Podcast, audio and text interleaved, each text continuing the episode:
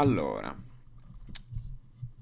oggi vi racconto la mia esperienza con che abbiamo fatto il mio ultimo anno di reparto quando mm, con una fiducia cieca nei nostri confronti i nostri capi reparto hanno, ci hanno lasciato scegliere soprattutto che cosa fare di alta squadriglia e noi abbiamo scelto di andare a Monaco. Ah, c'erano tante proposte, ma ha vinto an- andare a Monaco, in particolare andare a visitare il campo di concentramento di Dachau, facendo, stazionando a Monaco e poi partendo da lì per andare a, a vedere il campo, appunto.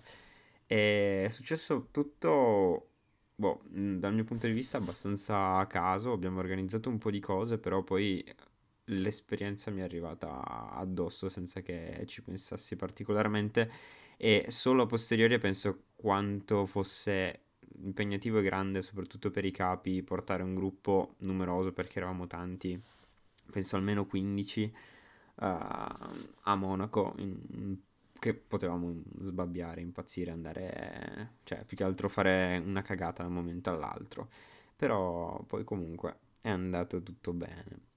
E il, il ricordo più buffo che ho del, del, viaggio è stato quando all'andata, allora siamo partiti con uh, il treno notturno ovviamente e avevamo una cuccetta di soli uomini, eravamo quattro ragazzi e tutto il resto erano ragazze a parte il capo reparto e ci eravamo divisi così, solo noi, noi ometti in un'unica cuccetta ovviamente è finita a sfacello uh, del tipo che siamo rimasti fermi con il treno a Bologna, mi sembra, per troppe ore e mh, mm, faceva caldissimo nel treno, avevamo anche il finestrino aperto, ma per l'agonia ci siamo messi a cantare dei cori e no, a delirare in pratica.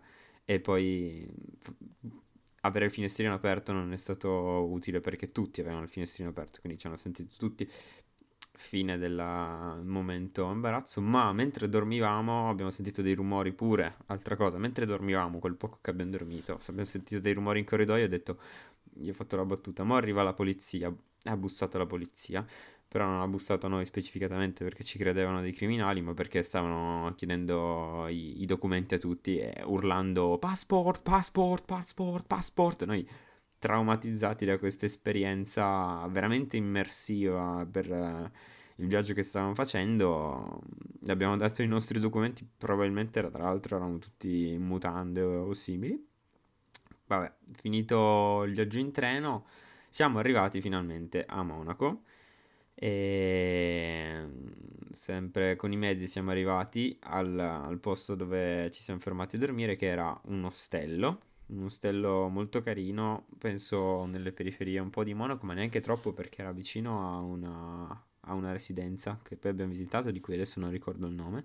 C'è un, un villone gigantesco, insomma, con un parco enorme, probabilmente che ha un nome pure famoso, ma io in questo momento non lo ricordo. Ma eravamo lì vicino ed era molto carino perché era immerso tra delle bellissime villette, ma soprattutto immerso nel verde e, ed era un ostello non, non, tipo un palazzo, ma una specie di capannone in cui c'erano una serie di letti uh, e poi c'erano anche delle tende, quindi era proprio un ostello campeggio, diciamo. E noi dormivamo, dormivamo sui letti castello, tipo come, come delle VDB, delle vacanze di branco. E era molto carino, c'era la cucina, il bagno, tutto come, come un campeggio lì abbiamo vissuto una bella esperienza comunque anche di comunità uh, di alta squadriglia. Mm, anche la sera, ad esempio, si, si, accendeva un fuoco, poi c'erano persone sia da Monaco, ma un po' da tutto il mondo. E, e ci sono momenti in cui abbiamo cantato anche attorno al fuoco. L'abbiamo fatto noi il nostro gruppetto di canto, eravamo parecchio timidi, però qualcosina l'abbiamo fatto. E poi abbiamo visitato la città, ovviamente, e mi sembra già dal primo giorno abbiamo visitato la città.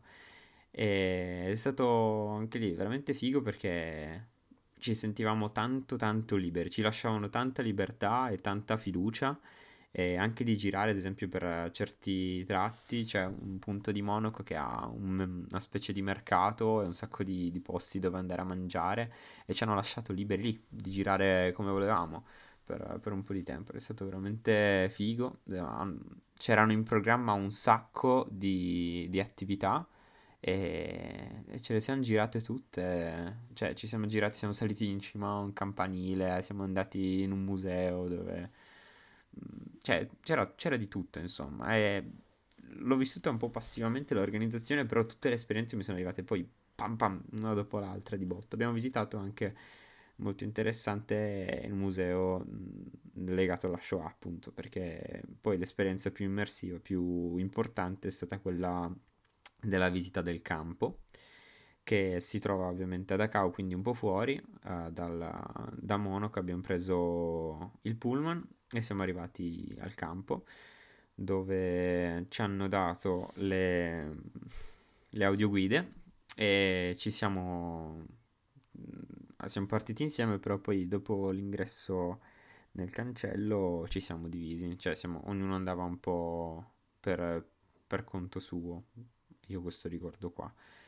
E ci sono poi ritornato anche di recente a Dachau ed è stato interessante vederlo due volte la prima volta è stato appunto al campo mm, un bel, un bel disagio, diciamo.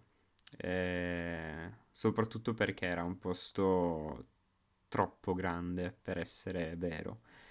E c'era forse rimasto troppo poco e quello era, era un peccato perché è stato cancellato qualcosa che che appunto abbiamo capito era importante ricordare. E, e devo dire, quando l'ho rivisto poi la seconda volta mi sono ricordato ancora di altri dettagli che non ero riuscito a cogliere e di tutto ciò che mm, forse in quel periodo appunto che avevo ricevuto questa esperienza in maniera un po' più passiva, non avevo avuto neanche la, la sponte di cogliere. Però devo dire che è stata una proposta veramente importante e, e veramente bella. E ricordo che poi avevamo fatto anche prima di, di partire un, un'attività in cui ognuno di noi era stata assegnata una foto e un pezzo di stoffa su cui era scritto il nome di una persona che era stata deportata da Cau e ce l'avevamo segnata tutti, ce ce l'eravamo legata al fazzolettone per molti anni è stata legata al mio, mio fazzolettone e ancora la ricordo e la, la, parte più pesante penso sia stata quella della visita ai, ai forni crematori che erano assurdamente immersi nel verde.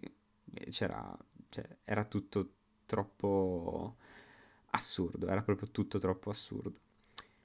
E dopo la visita poi siamo appunto siamo tornati a, all'ostello e, e poi abbiamo continuato ancora, mi sembra, il giorno dopo. Comunque c'è stata ancora della visita di Monaco, ma ricordo due cose ancora di questa esperienza. La prima è quando siamo andati a mangiare con tutto il, il, il gruppo a, alla Aufbauhaus, Brauhaus, tipo che è una delle birrerie più, famo- birrerie più famose, forse quella in cui c'erano state delle sono stati degli eventi storici importanti, forse i discorsi dei, dei nazisti, oddio, di Hitler forse, però potrebbe essere uno strafalcione, quindi non lo dirò. E, ehm, e lì mi ricordo che era tutto mega euforico e, e lì um, noi volevamo prendere le birre, però non ce l'hanno servite. Il mio ricordo era Luca, il caporeparto, Luca Manfrino, che ha preso il bicchierone altissimo di, di birra, noi che eravamo rimasti all'asciutto. Quindi il giorno dopo, nel nostro spirito di adolescenti ribelli, volevamo comprarci delle birre.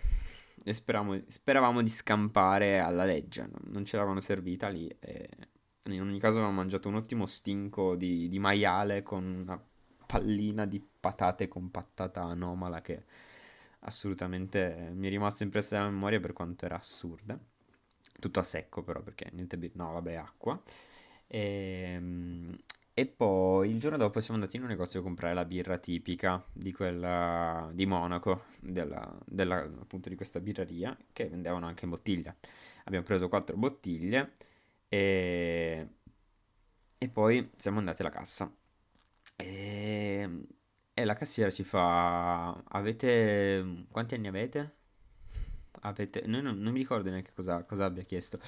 Però fatto sta che ci ha chiesto anche lei passport, passport, panico, eh, Dio ci chiede se abbiamo 18 anni, magari qui ce ne vogliono 21, forse avevamo anche cercato quale fosse l'età giusta e io tiro fuori la mia carta d'identità, avevo compiuto 16 anni, gliela faccio vedere, mi guarda e fa ok, eh? Ci dà, diamo i soldi e prendiamo le birre, tutto normalissimo. Ovviamente con quelle birre lì non è che ci siamo sbronzati lì sul momento, ma l'abbiamo portate a casa come ricordo, perché eravamo dei bravi ragazzi. Le abbiamo portate sul treno e purtroppo il viaggio di ritorno non è stato come quello di andata perché non avevamo una cuccia tutta per noi, ma la dividevamo con una ragazza che studiava, una ragazza tedesca che studiava italiano e che stava andando in Italia.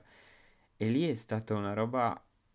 Uh, veramente difficile perché non, eravamo super in imbarazzo alla, all'idea di avere qualcun altro in, in, cuccetta, però non avevamo pensato che poteva succedere, che è una cosa assoluta, assolutamente normale che succeda. E, e quindi, boh, siamo stati tipo eh, un po' forse non i migliori compagni di viaggio perché un po' l'abbiamo parlato, poi è andato a dormire molto presto e noi eravamo sotto al suo letto che bisbigliavamo mm, tutte chiacchiere, non su di lei, però comunque. Poi siamo tornati a Druento, sani e salvi e è stata una bellissima esperienza che, che porterò nel cuore. Grazie a tutti e buon proseguimento dell'evento.